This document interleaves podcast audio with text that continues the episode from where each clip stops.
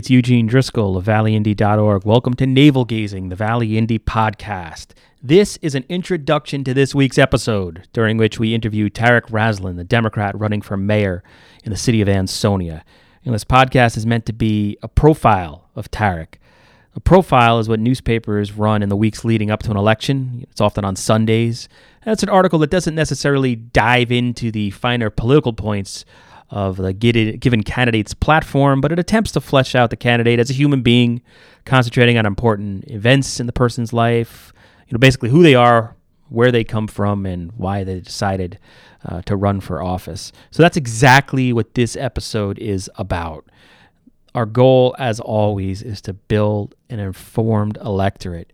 You should know who's running for mayor, and we're extremely lucky to be in a position where we can bring a candidate to you in their own words for about an hour. And I say all this because it's 2017 and the country is so polarized politically. And I have this sense that in this climate, this national climate, something like this will just be labeled a bias puff piece that we're basically in the candidate's pocket. So I just wanted to state our intentions before we get into the actual interview. And finally, I'll just note for the record we have reached out to Ansonia Mayor David Cassetti to do a similar interview. Cassetti, by the way, is the incumbent in this race, and the man you're about to hear is the challenger. So, after that basic civics lecture, I apologize if I sound condescending, but I think it's important to do. On with the show. Hello, my name is Ethan Fry, and I'm a reporter from valleyindy.org, and you're listening to Valley Navel Gazing, the Valley Indies podcast. Joining me is my editor, Eugene Driscoll. Hello, Eugene. Hi, Ethan. And our guest this week is Tarek Raslan, the Democratic Party's nominee for mayor of the city of Ansonia. Tarek is challenging two term Republican incumbent David Cassetti. Tarek, thanks so much for coming in to talk to us. Thank you very much. Hello, Antonia.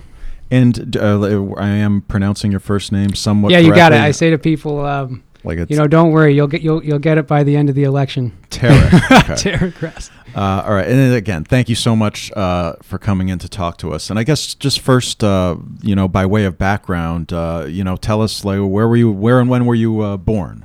Yeah, so uh, born and raised in Stamford, Connecticut. Um, spent my life there until I was about uh, 20 years old. Um, went to public schools growing up. Uh, didn't actually uh, graduate from public school, which is a story we can get into, but um, uh, ended up going to uh, university in, in uh, Boston at Northeastern University and, and moved around a whole bunch actually. But yeah, landed here in Ansonia. About two and a half years ago now, my wife Tamsin and I moved here um, and we've been here since. And it, well, like, what's your family background? Do you have any siblings? What did your parents do? Yeah, yeah. So I'm one of five kids. So I've got uh, three brothers and a sister.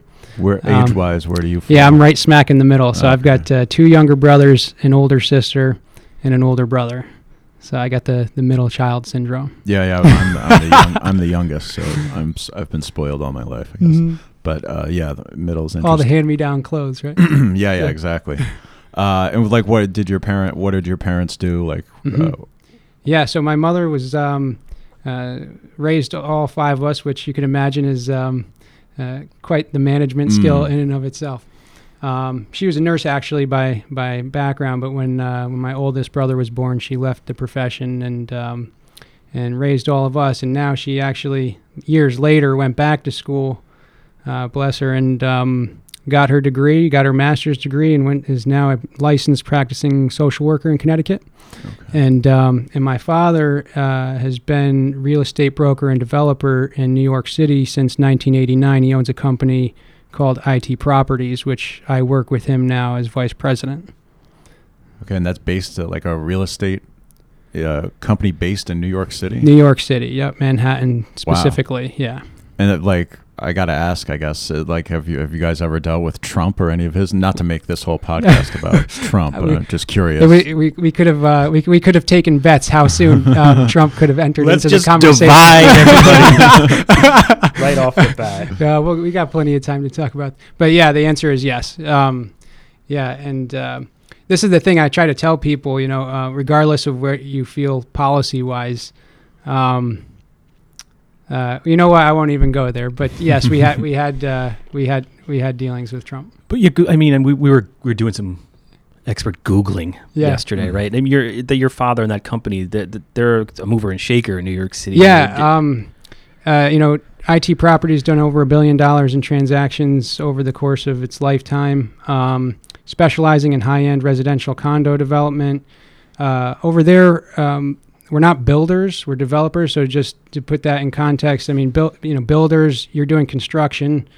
Um, in New York City, that's a whole different beast. Uh, we're not in that game. We're mostly in the investment realm of real estate in New York City. Um, uh, IT Properties was a key equity partner in the development of uh, Lincoln Center or Lincoln Square, right around Columbus Circle. Um, so when you talk about what we do in New York City, there's sort of a retail brokerage operation there, but you know, specializing in you know, sort of properties that are five million dollars and more, like high-end properties. And uh, we have a property management business there, um, and then you know, large-scale fundraising syndication for large developments. Yep.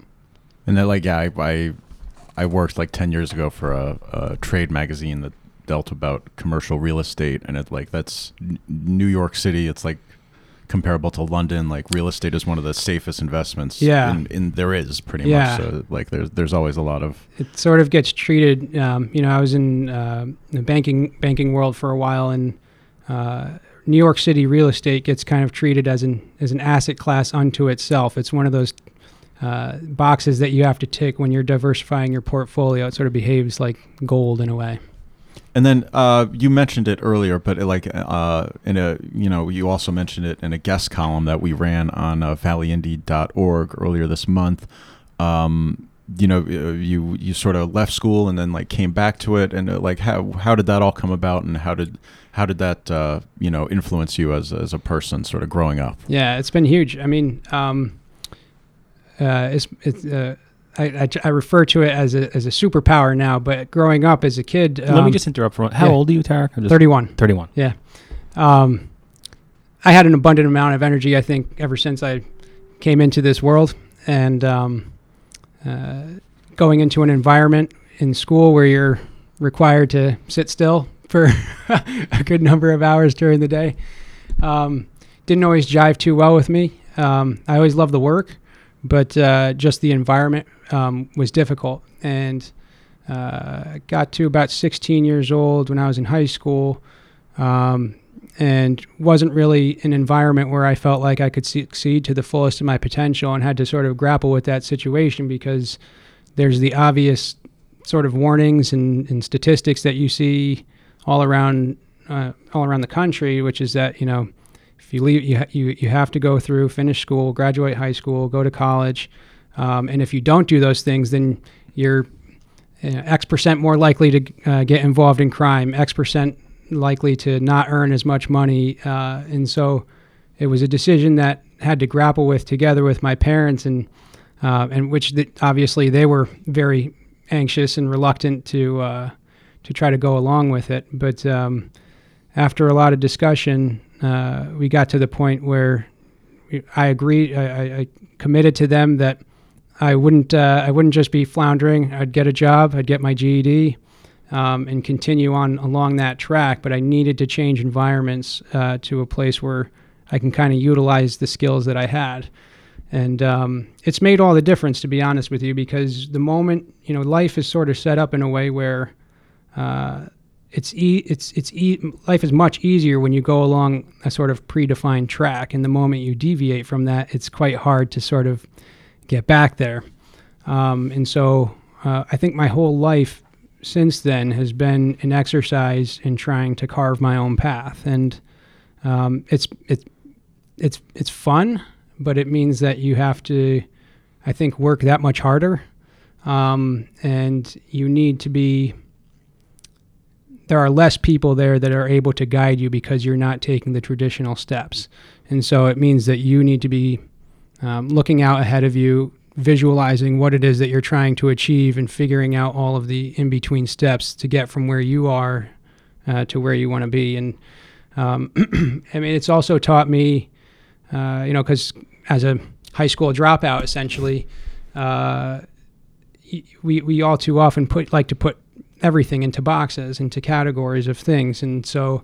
Um, you know, there's there are the prejudice, prejudices and stereotypes that you you come up against, and so anytime you want to try to do something differently, um, you'll always butt up against that. And so, uh, it taught me that very frequently in this in this world, um, there are people and places and things that are undervalued, uh, and and whose potential goes completely untapped. And uh, I think my own experience in life has been a, a an exercise for me to see, you know, what is the value that I see within me, what is the potential that I see within me, uh, and, and and what is it that's uh, blocking others from seeing that, trying to overcome that. So, So, you negotiated to drop out of high school with your parents. yeah, yeah, because I, I don't I don't know how exactly the legalities of it, but I believe yeah you need your you need parental consent. Yeah. Uh, and I would, I mean, I'm just reflecting upon like my own high school years, and again, that's uh, that's flying blind. I mean, how concerned were your parents? Were you failing out? Were you on the verge of failing out? And you just said, uh, did they tell you like you're gonna have to be in school for the next ten years to get your your, your diploma, and, and or like what was going on exactly? No, it was just uh, you know, I, uh, yeah, there were there were at the time the the, the high school um, had an absence policy, and so I was in violation of that uh, that absence policy, which is a is a default um, uh, failure. Um, What did your father say? How did he take the news?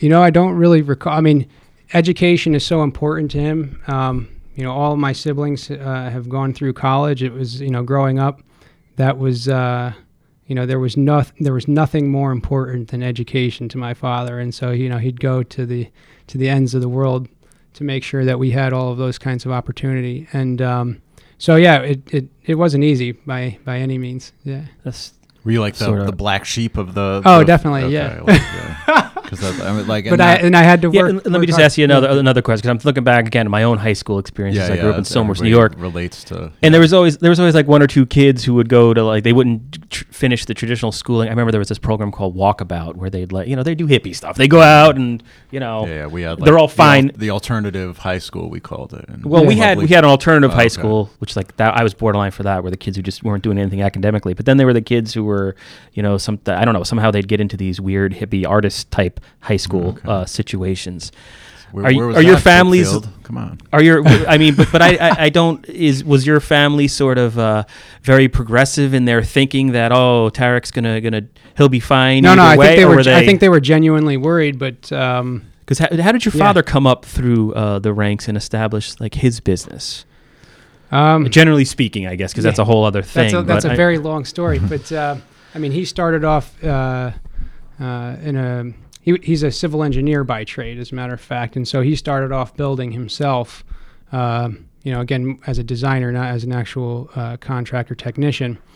Um, and the story goes that uh, that he was going after a contract for he was trying to get the design contract for a building. And my father uh, is is from the Middle East. He is uh, born in Syria and uh, grew up in Lebanon most of his life.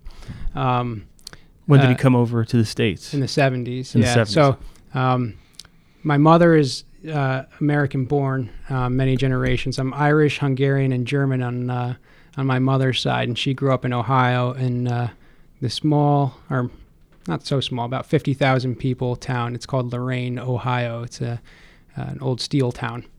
Um, and she met my father, and and uh, and actually both of them were living in in uh, Lebanon at the time. She had never Wow. uh, left the country before that, um, and so that was her first experience, and uh, it was, uh, from my understanding, it was a wonderful experience all the way up until Civil War broke out, Yeah, yeah. and um, and they hightailed out of there.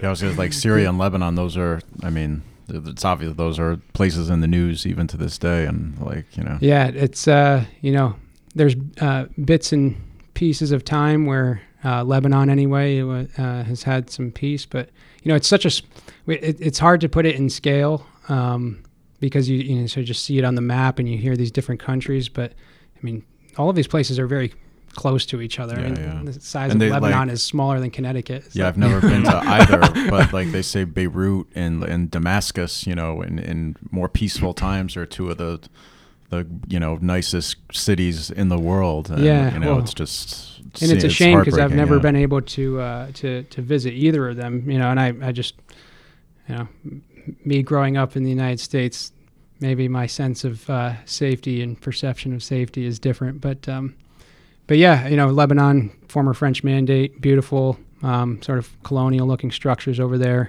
Um, my father went to American University in Beirut, which kind of planted a seed in his head that this was the dream that he wanted to be here um, coming out of school and um, and yeah, it's a, it, it is a shame. Damascus, you know, being one of the oldest continuously inhabited civilizations in in uh, in uh, human history, and um, and it was actually, you know, uh, it was it was doing pretty well actually Mhm. before things uh, flared up over there. But uh, c'est la vie. Yeah, and, and like I don't know, it, it's you know, there's like the stereotype of like the the like even going back to like before uh, generation, like going back to like the Italian immigrants and Irish, Mm. like there's the stereotype of like you know the the immigrant work ethic and then stuff like that, and then like that cla- like did that. You know, with the path you wanted to take out of school, did that like clash? Yeah, with that's your- what I was going- with your his dad- fathers, you His dad comes over here with the American You know, dream, pulls us up literally by bootstraps, and then, you know, makes makes a, a, Yeah. a name for himself, Of builds course, a big like, company, It is a stereotype, so and then the kid in the middle yeah. drops out of high school. That's gotta like right. Yeah.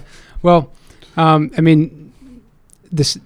In in fact, actually, our lives have tracked each other fairly well. Um, beyond that, and uh, my my own story is sort of that. Um, you know, my, my, my, my father's family was wasn't poor um, growing up, so you know it wasn't like they they came from nothing Mhm, kind of thing. Um, but uh, yeah, I mean, he's got probably the best work ethic of anybody I've ever met, um, and uh, I, I guess it makes it easier when you when you love what you do. But you know, he's uh, even now he's um, 67 years old and still going strong. So yeah.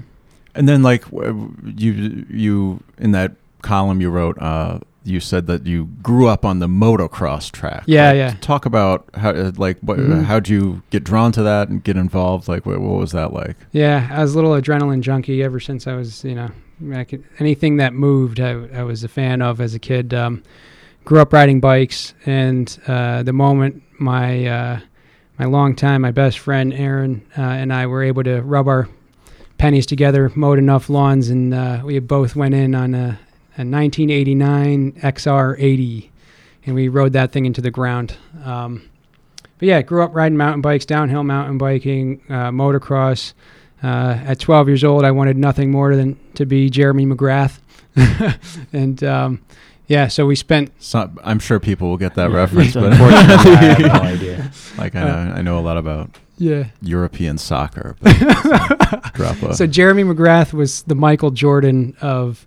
he had the number one plate. He Is had the number okay. one plate for a I've long seen, time. uh, on any Yeah. Sunday, so that, that's uh, Yeah, yeah. There's all those those good ones. So yeah, I spent summers um, working on bikes and building dirt bike tracks in the backyard, and uh, love being outside. Yeah. So and then um, uh, yeah, growing up. Uh, as I got older, started racing, got involved in uh, AMA sanctioned uh, race circuit over in uh, New York City called District 34 Metropolitan Sports Committee, and um, I was a uh, registered AMA novice rider. Used to ride a uh, a YZ 125 Yamaha. Did, did you want to? I don't. Well, my only question was like getting back to when you left high school. What did you immediately? do? I mean, obviously, you, Oh, yeah. you, you, you you you wound up in college, so Yeah. it wasn't like you took a it decade worked, to it get worked your. out. Yeah. Yeah, it, Mm. it wasn't. Uh, what was the first thing you did uh, you know, after Yeah. um, disenrolling. is that is that a word? yeah, Leaving high school, what'd you leaving do? Leaving high school, yeah, withdraw.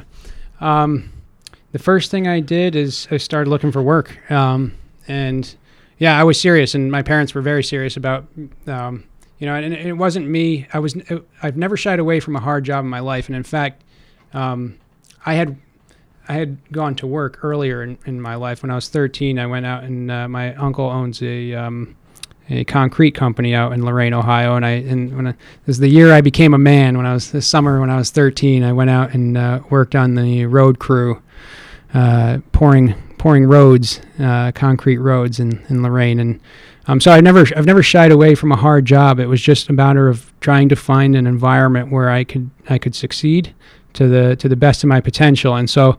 Um, you know, it wasn't sort of a scenario where I'm sort of looking to get out of school and, and slouch around and play video games. Um, uh, so I went. I, I I immediately started ser- searching for work, and um, and I, f- I landed a job with a uh, with a heating and air conditioning company um, as an apprentice um, down in Stamford, Connecticut. And so I was doing that during the day, and I got a job with a, uh, a lo- local pizza place um, at night. And so that's when you know I, the the hustle really began uh, when I was 16 for me because I'd sort of I'd get up at 5:30 in the morning, uh, head over to the shop at at six, and um, you know I'd check out of there at sort of six o'clock and go over to the pizza place, grab a slice of pizza for dinner, and I'd be there until 11:30 at night, and I'd do that pretty much seven days a week, um, and that continued on for two years, which I really loved, and you know being being on a job site, you, you can learn a lot about life, and I'll never forget one of the one of the um, the mentors, if you will. Uh, one day he said to me on the job site, he said, uh, "You know, when you're on the job site, don't just do what you're you're told. Don't just do your job. Look around." Um, and he used the phrase. He said, "Steal with your eyes. Look what the electrician's doing. Look what the plumber's doing. There's a lot going on here that you can learn from." And so, you know, always keep your eyes open.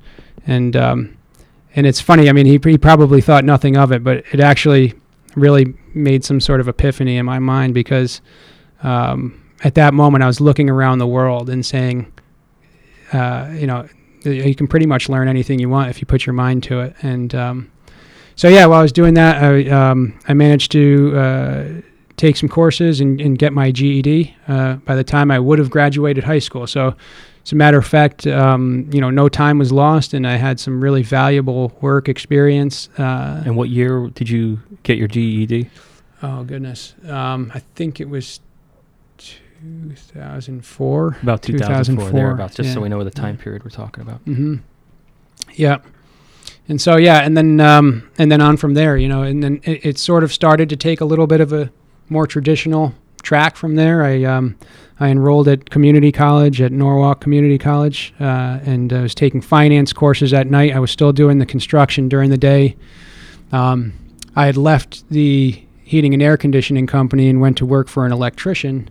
Um, and, uh, and and I was doing that. So I was, I was doing my uh, construction work during the day, and then I'd take night classes, which again was interesting because it placed me there at uh, 18 years old. I was there with a lot of people who were as well working during the day. You know, a lot of working parents, and them bring, being able to bring their uh, their life experience into the classroom just meant to me that I was getting you know sort of a different perspective, and actually, you know, after having worked in construction for a long time, uh, I could really appreciate somebody wanting to know my opinion on something, and uh, and uh, sitting in a cl- nice climate-controlled environment was a was a was a pretty attractive as- as proposition at described, that like, point. getting yeah, working from like five thirty to eleven thirty. It's it's like you know, I, I didn't like high school much either, but like compared to that, like uh, high school seems like like a like a dream. Um, but uh, I guess was it was it just like a process? Like uh, you know, you said you you eventually returned to. Uh, college and i think you ended up at northeastern right Yeah, yeah. so like was it a process of uh, you know you just needed to sort of go through that life experience to like mature or was it did you did doing those other jobs give you a greater appreciation of like you know the quote unquote classroom book learning sort of environment? I, or- I think it's probably a combination of everything, and then uh, you know, like I was saying, uh, that guy, um, you know, sort of opening up my my eyes Mhm. to the world in a sense to sort of. And there's been different influential people that have sort of interjected at these critical moments in my life, and you look back on it and you think, you know, wow, like, but um, uh, yeah, it's just. I think the combination of a genuine curiosity uh, that that came into me. Um, who knows what was going on, you know, maturity wise, and you know, we've all got crazy biology, and um, but it's just the the right combination of things aligned such that I could succeed now in that environment. There's a little bit more flexibility, a little bit less rigid when you get to college than than what the high school or you know the the yeah the high school system's like. So and then uh, Northeastern University, that's Boston, right? Boston, that's yep. pretty much the Beantown. college capital of, of you know the world.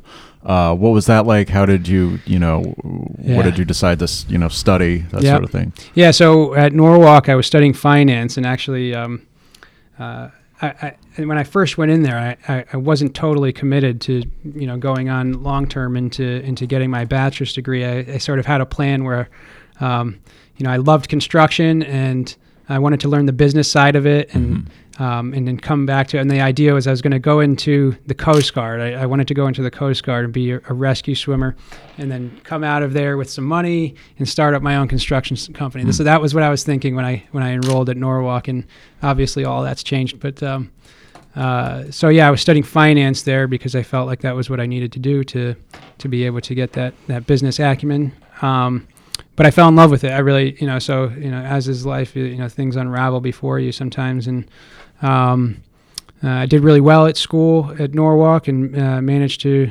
transfer out into Northeastern, where I majored in economics and finance, and or, or majored in economics, minor in finance. Um, and I just, you know, I loved economics. Excuse me.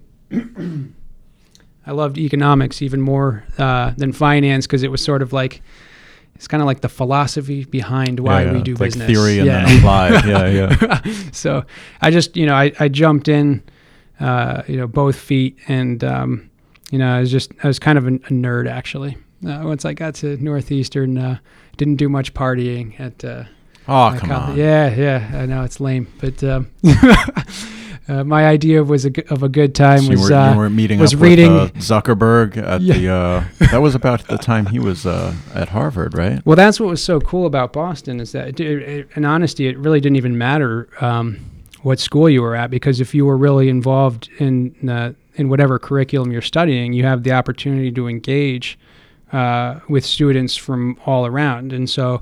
Uh, we were, you know, and we, we would have, uh, we, I participated in a competition, um, a team competition, and this will really reveal how, how, uh, how much of a nerd I was. But um, uh, it was a it's called the Federal Reserve Challenge, and um, and so it's a, a group of students who would uh, all do a sort of a mock deliberation of a Federal Reserve Board of Governors, and uh, we'd prepare for this thing for six months, uh, researching monetary policy, and we'd have to go and That's pres- like the people who raised the interest, the the base. yeah, so you know Ben. Bernanke Yeah. and now uh, Janet Yellen, Janet that- Yellen, yeah. and so um, and we would actually go and we'd be competing with university teams from around New England. So we had heavy hitters like MIT and Harvard and Yale were all there, BCBU and uh, and Bentley. Um, and uh, It's like the Beanpot of uh, economics. it is. It is, and it, it, and it's you know it's a wonder. It was actually a fantastic experience because um, there's really nowhere in the classroom where you're going to get into uh, a subject like that into that level of detail. Um, and so yeah, and we'd go and present um, at the the Federal Reserve in Boston. Uh, was where the regional competition would take place, Mhm. and then all the champions would go on to New York and and present at the New York Fed. But uh, so yeah, we did that, and then um, another thing we did was uh, we founded a group of students, and I founded a an undergraduate research journal in economics called Econ Press. And at the time, um, there really wasn't anything like that. I mean, there were some research academic journals in economics for masters and PhD level uh, writing, but uh, nothing really for undergraduate. And so um, you know, writing. You guys are in the journalism field. Uh, you know, having an opportunity to to give students exposure to uh, journalism in an economics format, um, I think was pretty awesome. And it still exists today. So, uh, yeah, we had we had fun.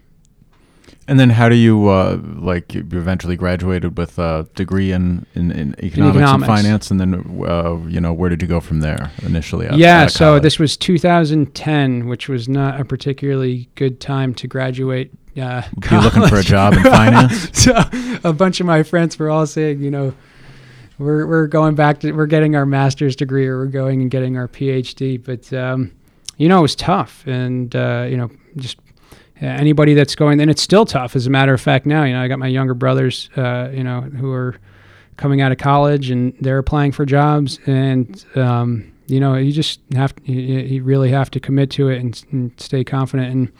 Um, yeah, so I can't remember how many applications uh, went out, and but uh, I was interested in getting, um, uh, you know, I still, I was, I was still interested in real estate, and so I still had that in the back of my mind. But I was at this moment in time, I felt like uh, I still wanted to continue to build my toolbox in terms of uh, getting a better understanding of the world of business, um, and so I was looking for uh, jobs that could build on my uh, analytical uh, background with, with economics and finance was the sort of um, was the dominant you know at the forefront of that essentially even after um, 2008 um, looking for an opportunity to to sort of um, either travel within the, United States or abroad. And so um, I was putting applications out there and uh, and I ended up uh, going with the uh, with Citibank. Um, so it was a uh, it was a grueling uh, interview process, and um, which involved me actually the the because the application started going out um, before I graduated school. I was applying, and um, and I remember uh, when I had uh, was proceeding through the interview process with Citibank, there was a moment where they wanted an in-person interview, and I was there in Boston, and uh, they were in London, and so. I actually um, I flew out to London during the course of finals week, so I was, I was, uh, I was working on my thesis paper on the plane while I was while I was flying over there. Um, but yeah, and um, you know, ended up working with Citibank for for two years, uh, coming out of school. And that was in London. London, yep, and, And wh- that's where I, I met my wife, and and uh, yeah, I, lo- and I and I loved it there. Actually, I loved London. It was um, it was a, it was an amazing experience. Um, so this the the the job I got there was called um, a, a management analyst job, and uh, when a, a company like Citibank recruits uh, for these positions, they go out to an entire region, an entire world, uh, to recruit people. So I was one of sort of like I think it was like one of 200 analysts um, that was hired within that wave, um, and yeah, so it was it was it was pretty cool to to come in with a sort of if you think of it, they call it like an analyst class. Uh, so coming in with a group of you know 200 analysts from around the world who were all pretty happy to be in London and uh, you know excited to get into this You into were, this role. were you working on like a, a trading floor or like a yeah, typical, so like what would describe a day at, in in that job? I guess. Yeah, so there was different roles that I did when I was there. Um, I worked with uh, within the operations team, uh, doing sort of um, corporate restructuring within the bank. Um, so looking at different businesses and divisions within the bank, um, and helping them restructure in a whole bunch of different ways. So that involved, you know, all sorts of financial an- uh, analysis. How are we marketing? How are we branding ourselves? How are we training our employees? Um, you know, are there areas where we can combine different businesses? Do we want to acquire different businesses uh, outside of the bank? Um, and yeah, that was that was that, that was a fun role. And um, and then uh, I was working on uh, the trading desk for a little while. Uh, so uh, we're doing uh, structured derivatives there. And um, what was nice about the desk, excuse me, the desk that I was on was that uh, we were sort of cross asset class and cross region, which um, usually when you're on a trading desk, you specialize in a particular area. You might specialize in stocks and equities or bonds or FX commodities. Or, or you'll specialize in, a- in a particular area. And um, our desk was sort of uh, a jack of all trades trading desk. Um, and so, again, it gave me exposure to uh, some really awesome things. And then, it, wa- is your wife from the UK? Yeah, or- so she was born in a little uh, a little town um, called Hurst Green. Uh, Okay. It's in southern southern England, and uh, and all her family's still there. But yeah, and did you did, did you meet like on the job or just like in yeah. in a pub No, at a soccer match? well, no, we actually met um, uh, on Match.com. Okay. Plug to Match.com. Um, yeah, so Sponsorships are Yeah. so we were we're one of those uh, those those positive case cases that they could they could uh, put on their website. But uh, Did yeah. they? No, Oh, okay. I should I should try to So- submit. I could probably maybe I could do something with that. and, and now uh, you worked. You were lived there for two years. Did you say? Two Or- years, yeah, a and little o- did- yeah, a little. Did like you're like what, what motivated you to to move out of London? Because that's like generally held to be you know the most livable city in the world. I mean, expensive, but you know. yeah, and well, you know, people say that, but um, you know, it, it is expensive, but comparing, um, so Citibank in London is down in Canary Wharf, and um, which to a, lot of Londoners and, and people who, who've grown up in England um, was sort of like not the most attractive place to be because it's not old. Um, and so, you know, I was walking distance to Citibank when I was living there, and you, you, I couldn't find something in New York City in that proximity to uh, like a financial center like that for the Mm. price I was paying there. But so it was, you know, sort of um, cost of living. It wasn't great, but it, it wasn't awful. Um, So why leave? why leave? Yeah. Um, so uh, I was I was ready to to come out of banking essentially, and um, uh, my entire network of people that I had, had established in London was all within finance, and uh, and so I was ready to make a move. Um, and coming wanting to make a move out of that industry, I needed to come back to where my network of, of people were if I was going to be essentially hitting the reset button. Um, yeah, wanting to come back and uh, and then there was the um, you know the process of uh, trying to figure out whether uh, my wife Tamsin was gonna was gonna join or not, and um, and so you know sort of Were you married at the? Did you get married? we didn't get married London? there no Okay. yeah not yet and and so that was um So it was like a leap of faith. A leap her, of faith, yeah. and so I, tried, I had to try to sell her i mean she she was always um Had she, she always had an affinity before? never or- never okay, yeah alright. so she she always had an affinity for the united states we, we do a good job of marketing ourselves to the world um and uh, yeah, grew up watching Friends and all of all of that good stuff. And so, um, but I, I really wanted to try to sell her on the United States. So we um, uh, we took a nice road trip over on uh, like the western third of the United States, long uh, like four thousand mile road trip, and all the beautiful national parks. And then I was like, okay, now we're coming back to Connecticut. So just like driving around, like you know, Yeah, Grand, Grand um, Canyon, I would Grand, imagine. Ca- uh, yeah. I mean, I think we went to nine different national parks. We, we were out there for for three weeks. It was uh, like camping and like camping. So it was sort of like Wow. uh, camping, and every once in a while stopping off in a hotel and getting clean and enjoying Yeah, the yeah. modern modern amenities of life. And yeah, uh, I, I was born in California, and every time I go out there, it's just you know like just the the geology is so much different Mm, than yeah, here. the Like, scale, I, I couldn't imagine what it you know compared to uh, South South England. well, it must be. England's got its its own beautiful countryside, and Mhm. um, I mean, one of my favorite things to do when I was in England was take the train an hour outside of the city, and uh, you'd be in some you know just beautiful countryside where you can. And, and England's got these networks of old walking trails that, um, I mean, you can essentially walk the entire country on these old. They're like old, I guess, peasant trails is I think what they call them, and they've got these old right of ways, and they'll cross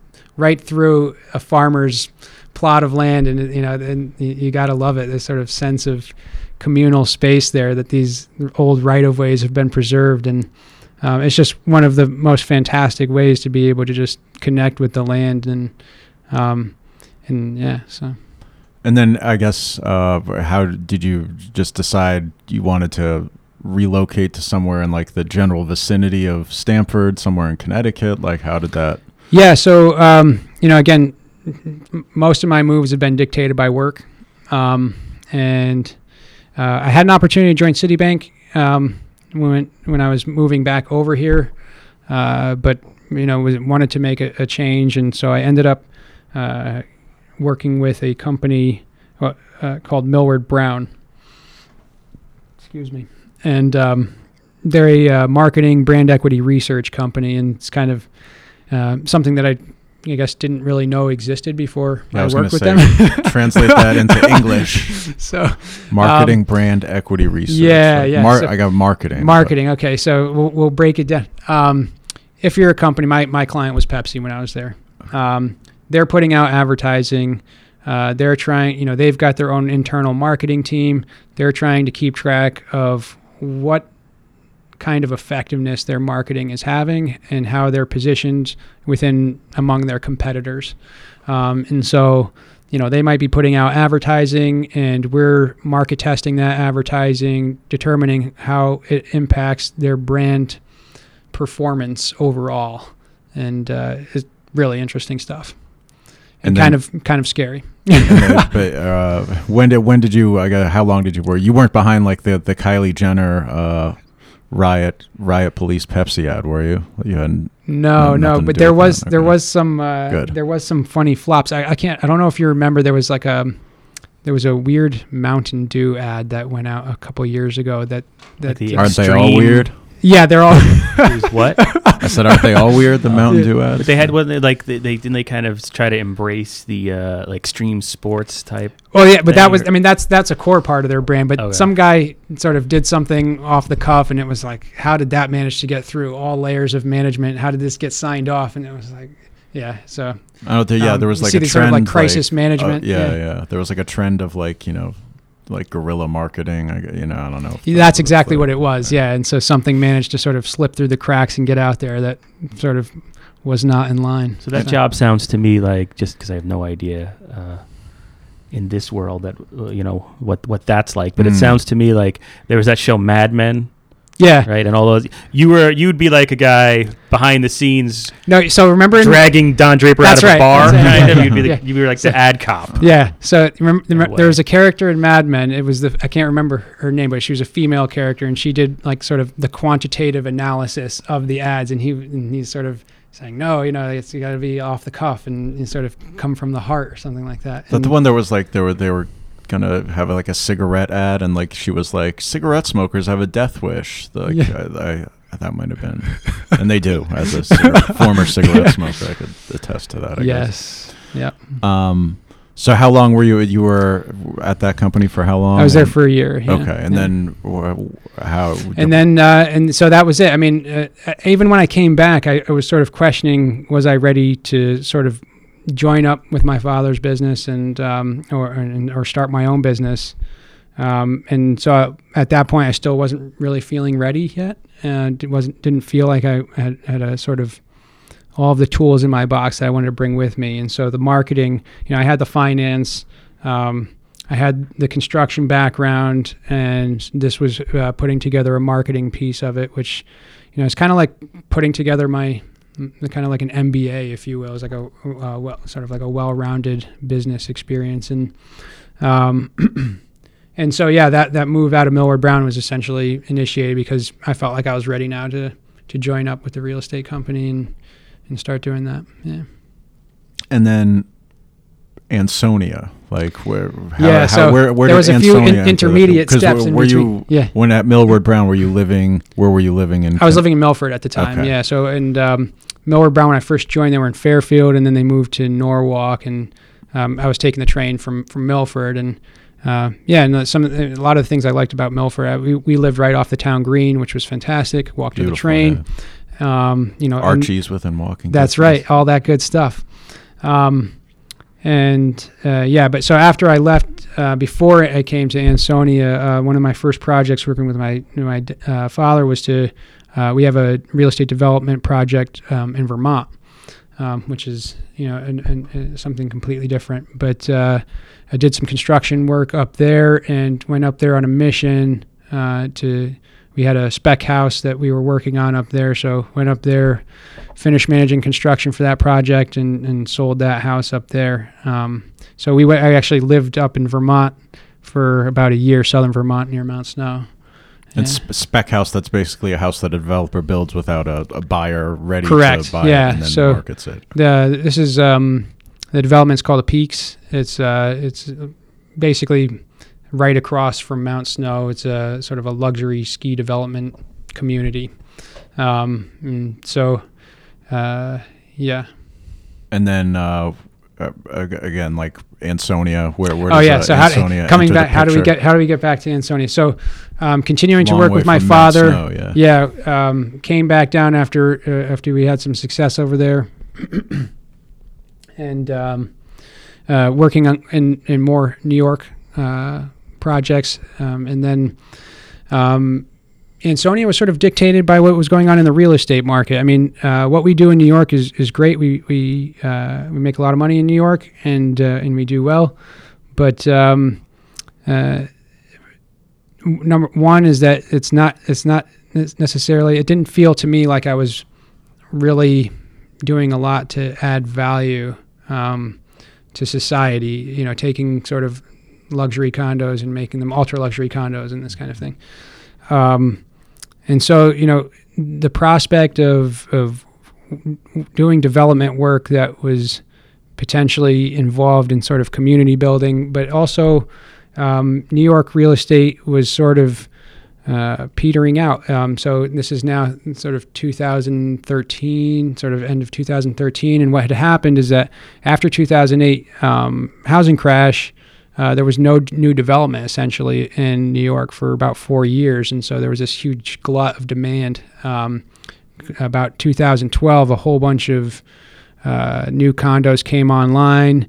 Um, prices were sort of going crazy, and so as an invest from an investment standpoint, um, uh, you know, it, it, just started. The market started to cool off, and and like you were saying in the beginning, New York City is sort of an asset class by itself. It kind of correlates more with things like the stock market than a sort of a localized real estate market, and so um, some of the investors we were working with interested in trying to find development projects that could have um, better returns, essentially. Um, and so we started looking outside of New York, and I'd sort of call it like sort of greater metro New York area. And um, one of the things that that we were using, we had a bunch of parameters that we were looking at in terms of what we felt like was a good place to set up shop. And um, all of them were sort of looking off of uh, metro lines, uh, train lines coming out of New York City. Um, and looking at all the factors, uh, it, it brought me towards Naugatuck Valley. Um, and so uh, a lot of people don't realize um, uh, Naugatuck Valley has some of the highest rental yields, highest cap rates in the country. Um, and, uh, you know, who, who knew kind of thing. Um, growing up, even though I grew up in Stamford, Connecticut, I really didn't have that much uh, interaction with Naugatuck Valley. Every, every, once in a while, we'd bring our uh, dirt bikes over to Beacon Falls or or uh, Thomaston Dam, and then we'd uh, we'd get our Christmas tree from uh, Jones Tree Farm in Shelton and make that annual pilgrimage over there. But um, so I wasn't that familiar with the dynamic here. Uh, so really, I was just driven here by what made sense on paper, and then it was a matter of coming here, getting acquainted, trying to really understand the dynamic, um, coming to realize that yeah, there's a lot of potential here. And, and uh, of all the places that I've lived and I've loved to live in and experience firsthand, um, uh, I felt like Ansonia had a lot of the ingredients of the places that I've lived that had been really successful. Like what ingredients are, are those? Yeah. So, um, I mean, so n- number one, I say is is the train access, right? And trains are are still relevant, and uh, I think we still have a little bit of a window of time where we can kind of leverage that because uh, I think maybe when autonomous driving vehicles come in, that might sort of erode uh, our current sense of public transportation. But for now, um, having that access, having that rail line that connects us to some of these major economic hubs, Fairfield County, um, New York City, even, um, is a big deal. And you know, again, talking about my experience, undervalue, and potential in this kind of thing. Um,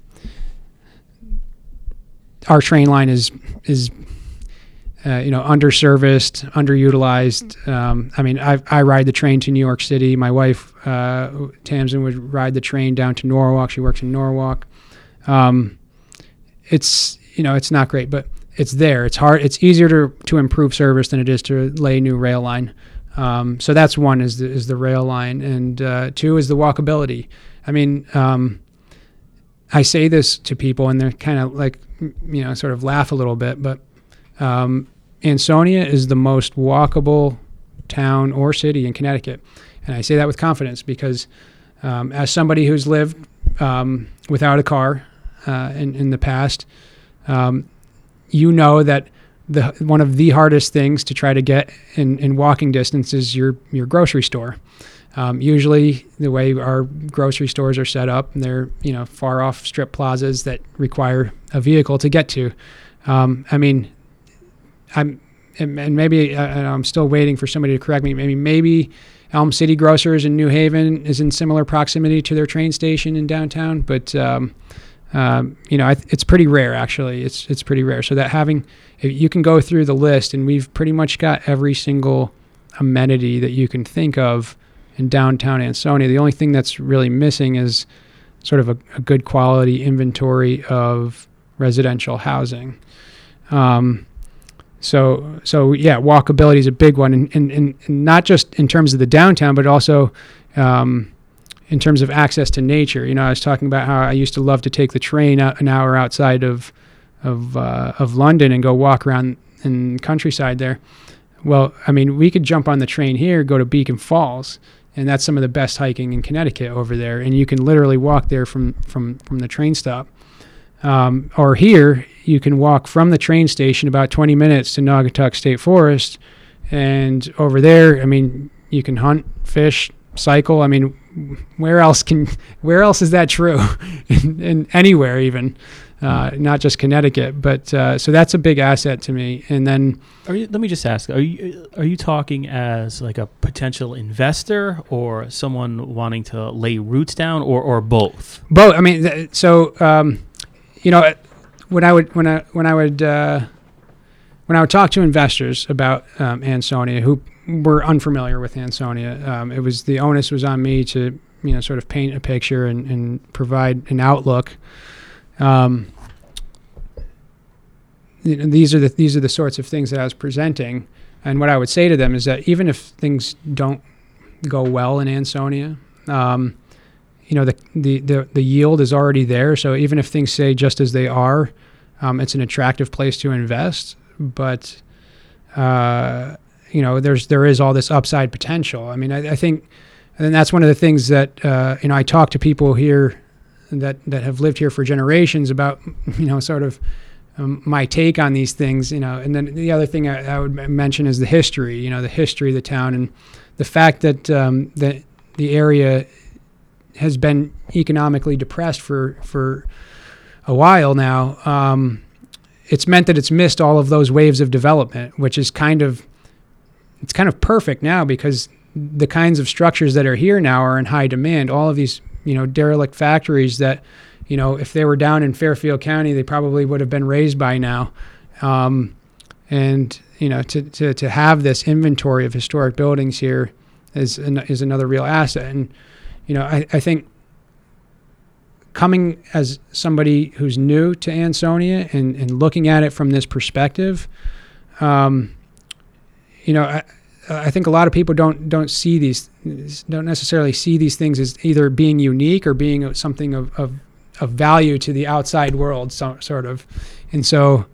Um, yeah, I'd say uh, from what we've experienced, just being reporters here since 2009, there's a sense of anger toward mm. towards a lot of uh, yeah what like uh, you know it looks yeah. like down and the there's a lot of like and this is by no means like the consensus or anything but like there, you read a lot of like comments being like you know i can't wait to get out of here mm. you know, a lot yeah know. it's it, yeah the community again that's not everybody but you, and that's you see not, a lot of that i don't think that's like unique to ansonia either i mean like ansonia sort of fits like it's a it's in a funny place because it's a city and, and we're actually really dense um, I mean, we have 300, roughly 300 people per square mile here, which uh, places us just behind sort of all the big cities in, in Connecticut. Where like if you go down and you're sort of like, okay, Stamford, Norwalk, Bridgeport, Waterbury, Hartford, we're sort of like right after them.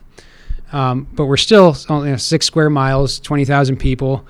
Um, so it still has like a little bit of that small town where it's like, you know, I need to get out of here. Um, but it's a it's a real challenge, and like one of the questions I I ask people, excuse me, is um, if you, it's a hypothetical question. If you won a, a housing lottery where you got five five hundred thousand dollars, you had to spend it on a house. You can buy a house or renovate or wherever, but you can go anywhere you want in the country. Uh, would you stay in Ansonia? And you know, a lot of people say no. A lot of people say they they they'd leave, and so you know, uh, when we look at what we offer as a community or don't offer, you know, sort of the question is, okay, well, why? What you know, what are you getting from those other locations that you're not getting here? And um, uh, yeah, so me looking at it from the outside, I see all of these assets that are here. It's all to me, it's all the necessary ingredients for a really successful community, but they're all underdeveloped. They're all underserviced. They're all undermarketed to the extent that it's not, it's it's not it's not reaching its full potential.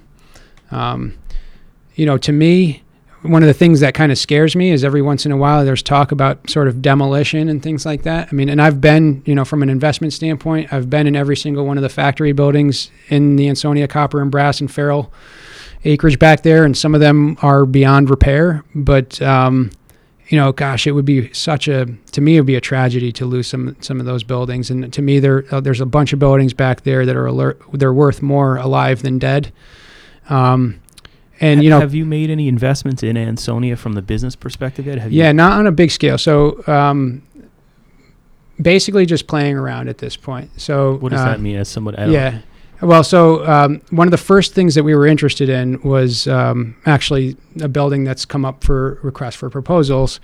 Um, that was essentially my first stop when I got to Ansonia was down in City Hall, and so I'd meet with Sheila O'Malley and I'd meet with John Marini and Dave Cassetti to talk. What about, building were you interested in? Uh, the senior center buildings, the ATP and Palmer buildings. Gotcha. Yep. Which I pointed. It's across the street Yeah, from yeah. our office. People can't hear that. come up for come up for uh, for sale numerous times. with, yeah, uh, so there's yeah, a long legacy there, which you guys have covered pretty well.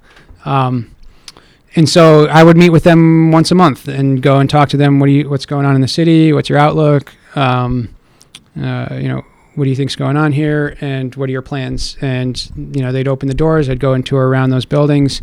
Um, had interest. Uh, ultimately, what ended up happening there is. Um, uh, and so I, I was I was very interested in doing like a, a large scale loft conversion. We have the capacity to do that. Um, uh, in that particular case, uh, there's some unique circumstances. That building shares a party wall with an adjacent uh, building, which is 501 East Main Street, the process, the Farrel Process Lab, which was privately held by uh, another developer. So we tried to see if we can do something there and you know do a partnership. Um, it, it didn't end up happening, and I and, and so we were the ones who actually initiated the this the last RFP on that property, um, but we didn't end up putting in a bid. And what I told the city was that uh, you know we can't do it, and um, and and likely no one no one will be able to do that until this gets developed as one contiguous block. Because you can't you can't have people moving into a residence because of the way that's that's situated there. You can't have people moving into a residence and have heavy construction going on or have a, a major, you know, huge 100,000 square feet of derelict space adjacent to it. And so I said, whatever you guys do, like you're going to have to make this one contiguous development block or somehow figure out a way to synchronize construction between two private owners because it won't happen otherwise. Um, so yeah, I was interested in doing some some large scale development, but in the last couple of years, I've actually um, gone back to sort of swinging a hammer. Um, and so my brother and I had an opportunity to um, to work with my youngest brother and give him some exposure to uh, construction and real estate. And so bought a couple of uh, multifamily properties here locally, and have just actually been doing the construction work myself. And it's kind of been a nice change of pace because these, you're like rehabbing these. rehabbing yeah so um uh, one on the west side, one on Garden Street, and then we did one on the Fourth Street, which we ended up um, selling. But um, yeah, it's just it's just been kind of nice because it's given me an opportunity to come out from behind the desk, you know, st- stop doing, uh, you know, or not stop doing, but um, just split my time a little bit between some of this stuff which is more analytical, you know, sort of, uh, and, and, and getting in there and rolling up my sleeves, which I still enjoy doing.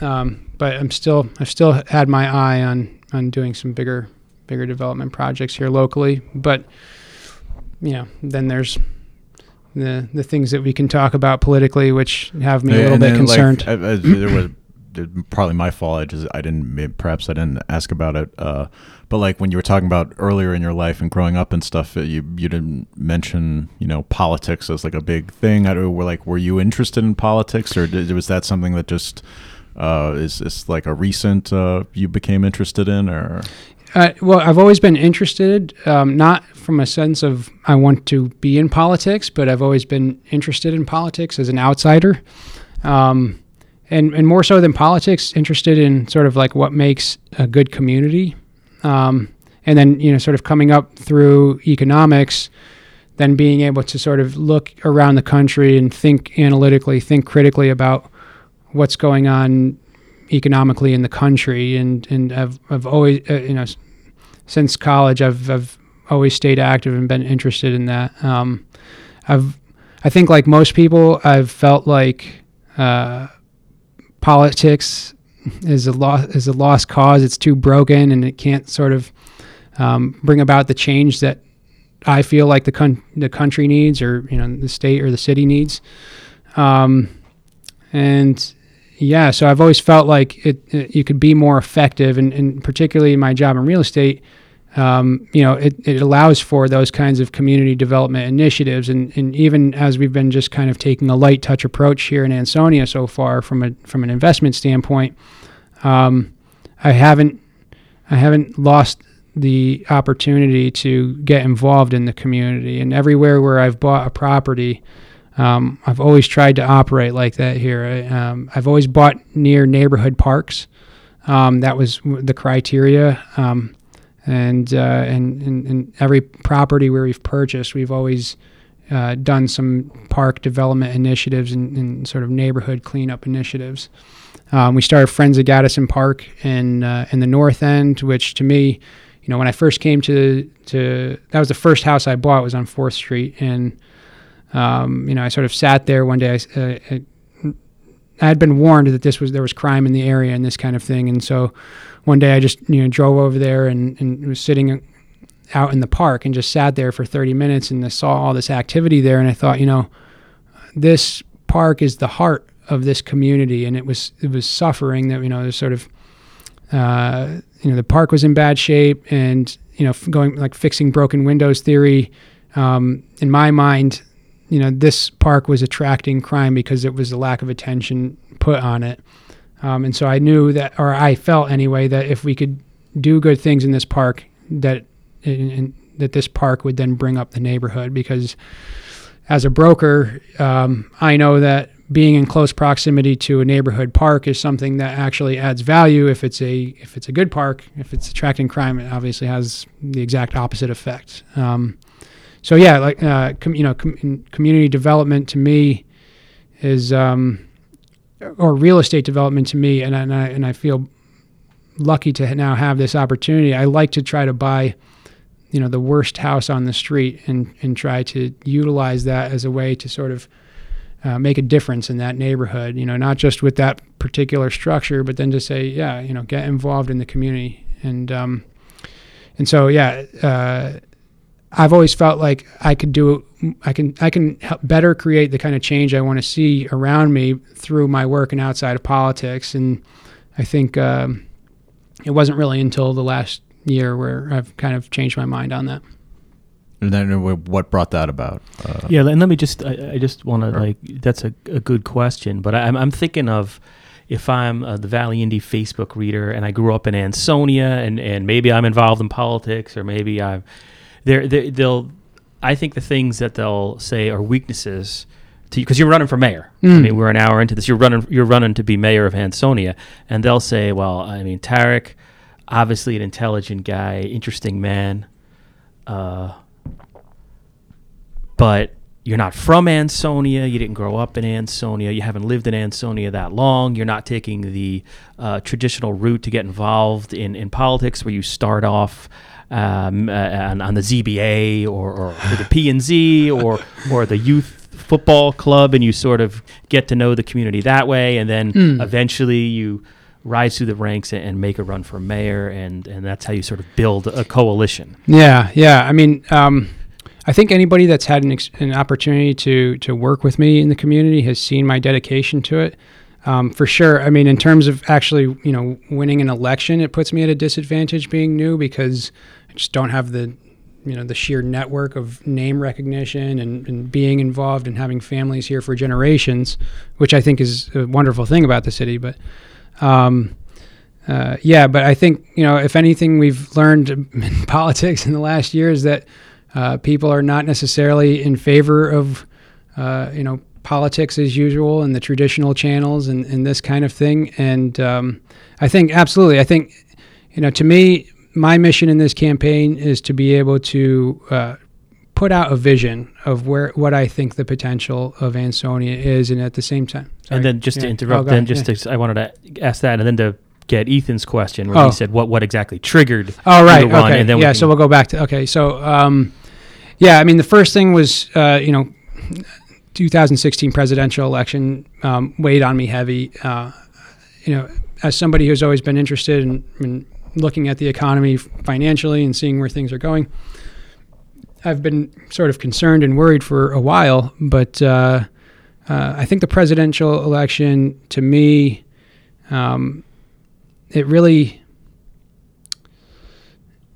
it really managed to demonstrate just the extent of the frustration, uh, the the economic frustration in the country, and to me, it was an op- it was is an exercise in, in showing the the sheer cost to that that our community bears when there is a lack of investment in the middle class. Um, and, I, and that's sort of a, an obscure statement, but I mean, what I mean is we're facing a whole bunch of challenges, whether it's global globalization and the competition that brings, whether it's machine automation and the impact that that has on employment. Um, to me, when people say, you know, they want to make America great again, I think the majority of them are in a position where they've got, you know, two parents working, often more than 40 hours a week. Uh, they're in debt up to their eyes, and they're trying to manage to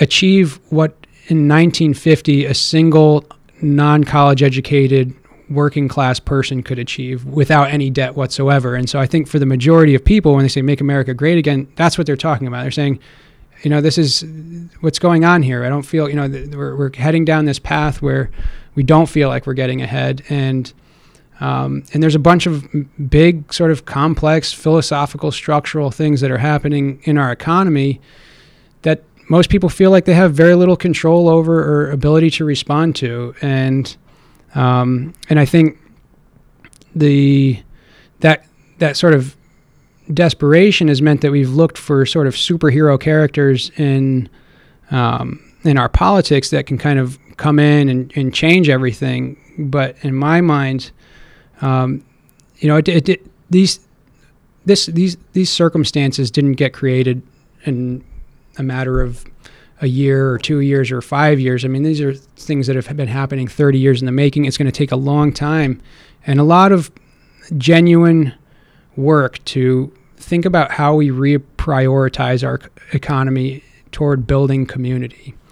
Um, and to me, that happens at the local level. That happens at the city level. We're not going to see it coming out of DC. We need people in City Hall that are that have the vision to be able to say where does our city fit in within the context of, of the economy as a whole within the within the world how can a small city like Ansonia be competitive um, within that landscape and I believe that we can but um, it's not going to come from business as usual. It's not going to come from even the sort of the traditional ideas of economic development through sort of improving, you know, the facades of downtown. We need major investments in the things that can make the population and, and, and residents competitive. I mean, we need training opportunities for young kids. I mean, you talk about the skills gap, right?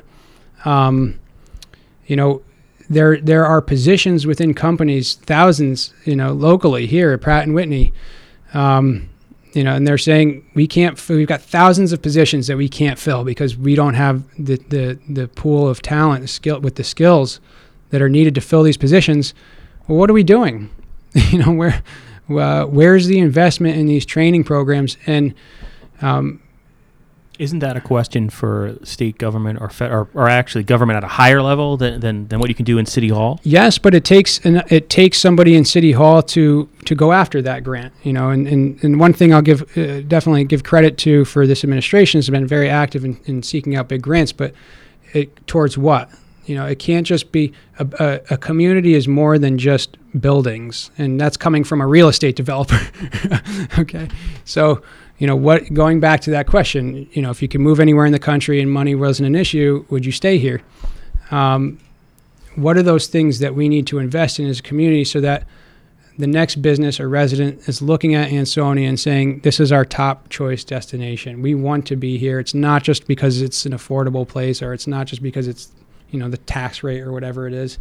Um, we're moving here because we think that this is the most attractive place to do business. We like this, our employees like to live here, and we have access to, um, you know, competitive talent that's here. Um, I think traditionally we've said, yeah, like uh, that's that's a role that needs to be filled by the federal government or state government. Um, you know, to me, we need ta- this city, this country is made up of towns and cities just like this one. And to me, you know, one of the reasons uh, that I'm getting involved in politics is because I'm looking out in the country. I see I see this kind of desperation, and I say, uh, you know, if a t- if a city like Ansonia can't compete, then we're in trouble, because I'm not I'm not optimistic about a scenario where this city this country becomes a nation of, of vibrant city states and vast swaths of economic desert in between. I mean, when you look at how where the job growth is happening, where the incomes are rising, um, where the businesses are being started. I mean, GE and Aetna, you know, have left left or leaving Connecticut. Um, you know, where are they going? They're not going to low cost destinations. They, you know, Aetna's looking at going to New York. It's one of the most highest cost of places to do business. GE is going to Boston. Again, you know, high cost of place to do business. Why? You know, so I'm not ready yet to throw in the towel on on towns and cities like like Ansonia because to me, uh, if if cities like ours can't compete and can't con- succeed, if the, if we're not able to have the next startup company happen here, then I'm not optimistic about the country, and I'm not ready to throw in the towel yet. Now, isn't isn't Mayor Cassetti's administration, and I mean we're we're an hour and eleven into this, so, so, so, nobody's listening. no, well, I think it's been. I hope people uh, have listened, um, but just to just to give you guys a sense of the yeah. time, because mm-hmm. I said in the beginning, well, we won't get incredibly political, but we've talked about your background and who you are, because I think that's important for people to know uh, how you arrived in Ansonia, and you've talked about what's motivated you to run. Uh, but I'm thinking, isn't Mayor Cassetti and Sheila O'Malley and John Marini and the Republicans on the board of aldermen, aren't they setting up uh, Ansonia towards some of the things you're you're mentioning? I mean, he, they have a plan for downtown Ansonia recharged. Uh, they we've had uh, some private investment by Jerry Nocerino and his business partner specifically. Uh, Farrel's is still here. Is still here. Uh, mm-hmm. Nobody ever thought uh, that would happen because I, mean, I'm, I'm just thinking back to when we first said, "Hey, Tarek Raslan is, is running for office." Somebody said, "Well, he's just a Raslan. Uh, things are good the way we are." There was right, right. visceral. Yeah. No way, man. Now's not the time. Yeah. Well, uh, that, we're doing that, all right. We yeah. Got, no, and and um, and I think that's the, you know, that's the challenge is that um, you know, and and I think that anybody that's looked at Ma- Main Street in Ansonia can see that uh, you know commercial vacancy has improved. That's a good thing. It's a good thing that that Farrel is still here. Um, you know, they're not employing the 4,000 people that they used to. They're employing uh, you know 100 people, but um, and and the and the other question is you know how many of those people are actually from Ansonia, and um, it's still good. It's good from a property tax base, but we, I mean it took three million dollars to you know of state and federal money to keep Farrel and um, and you know I think that from a and, and then from a tax perspective, you say like you know is this actually helping the city financially in terms of our budget? You've got uh, you know sort of a ten year tax abatement program in place there, and so one of the things that uh, I think a lot of people don't realize is uh, Ansonia is in a very difficult financial position right now, and uh, the city in the last reported year, 2016, uh, operated a 3.2 million dollar budget deficit, and um, you know at the at that rate, the city would deplete its savings, its reserve fund in three years. That's urgent. That's an urgent matter, and um, you know th- there. I, I would say And when you say budget deficit, what you're is you're saying that like they borrowed money from the, The savings They, they counted the money from uh, the fund balance as revenue. Essentially, is that what you're saying? Yeah. Like- So, um, you know, the the city has like anybody. You know, if you if you uh, if you were to look at your own personal finances, um, you know, in any given month, you take in you know x amount of money. Um, and you spend so much, you know, most months you hope you've got some left over in the checking account and you're building funds. Well, uh, you know, in the last reported financial year ending June uh, 2016, um, the city spent 3.2 million dollars more than it took in. Um, that's a function of the fact that revenues for the city have gone down over the last three years, which is um, you know a function of the reduction in the tax rate, and uh, spending has gone up uh, five million dollars. Our annual budget has gone up five million dollars in in that last year, and um, you know it's totally unsustainable, and uh, that can have you know, and, and as an investor, I look at that and I say, that's really got me worried. Um, that's not a small thing. That's not staying, you know. So I, in the beginning, when I was saying, you know, and as an investor, you can do well in Ansonia, uh, even if good things don't, you know, even if these this all this positive potential doesn't come into fruition. Um, you know, even if things just stay the same, this is not staying the same. This is on the verge of financial catastrophe, um, and that's not speaking in hyperbole. This these are these are big numbers, um, and these could result in, in a relatively large increase in the mill rate if we don't get our act together. And and it's important for people to understand the magnitude of this. So, when we talk about uh, you know five million dollars increase in budget spending, um, what would it take in in real estate in new real estate development to try to accommodate that and actually keep the tax rate stable? Um, every million dollars in new development equates to thirty-seven thousand dollars in new tax revenue. Okay, so you know the city's saying, telling us that okay, well we've grown the grand list by eight million dollars. Well, do the math. You know that's only you know ballpark of like two hundred fifty, two hundred sixty thousand dollars in new tax revenue. But meanwhile, we've increased spending by five million. Okay, well, what would it take to get to five million to try to keep that tax rate stable?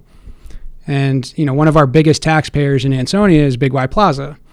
Um, they're assessed, you know, somewhere like eight and a half, nine million dollars. They pay roughly two hundred fifty thousand dollars in taxes per year.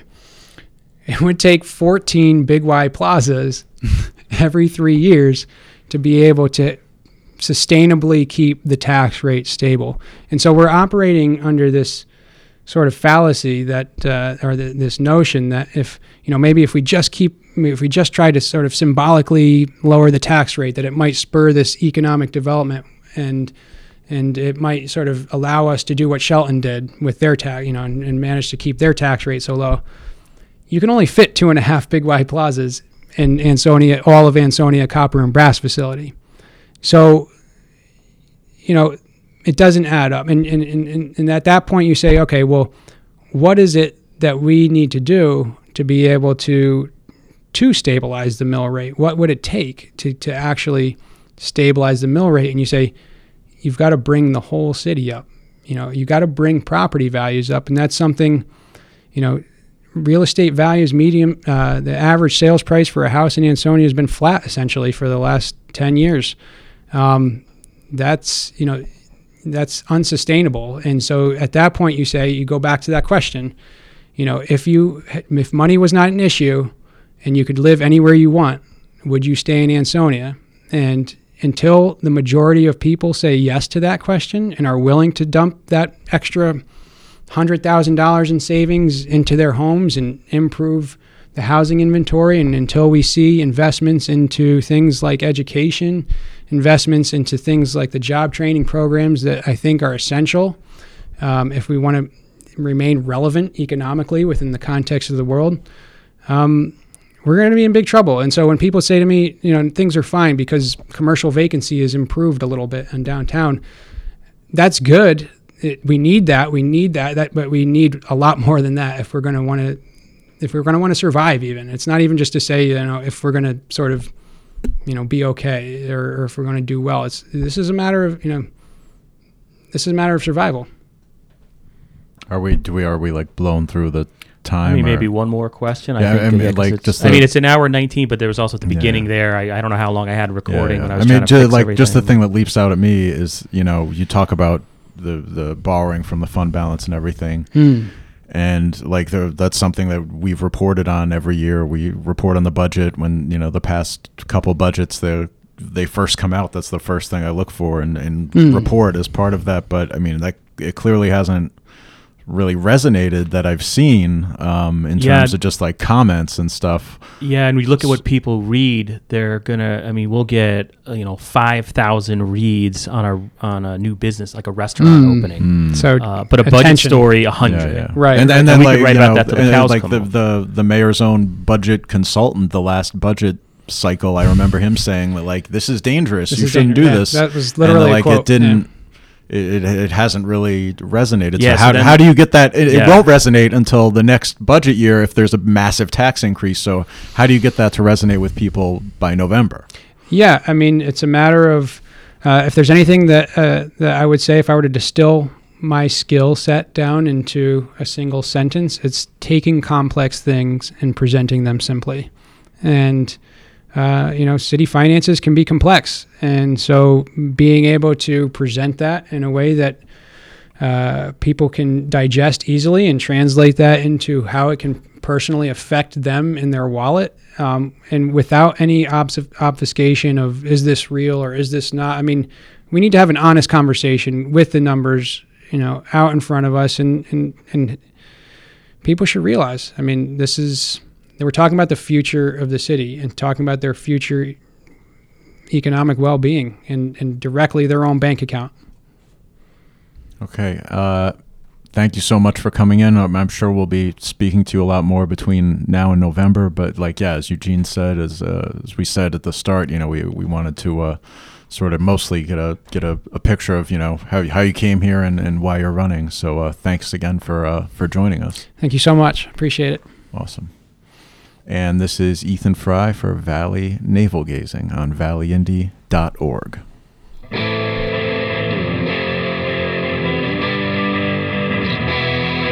For hundreds of years we've brought you the news.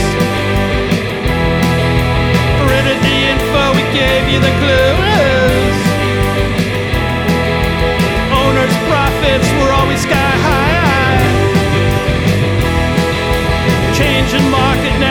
Now threatens our lives. Post literation, critical reading, dumbed down nation, signs of inbreeding, TV sucking ideas from our head, public discourse just about dead. We'll ride the dinosaur, yeah, ride the dinosaur. Our readers are in the opens each day. Online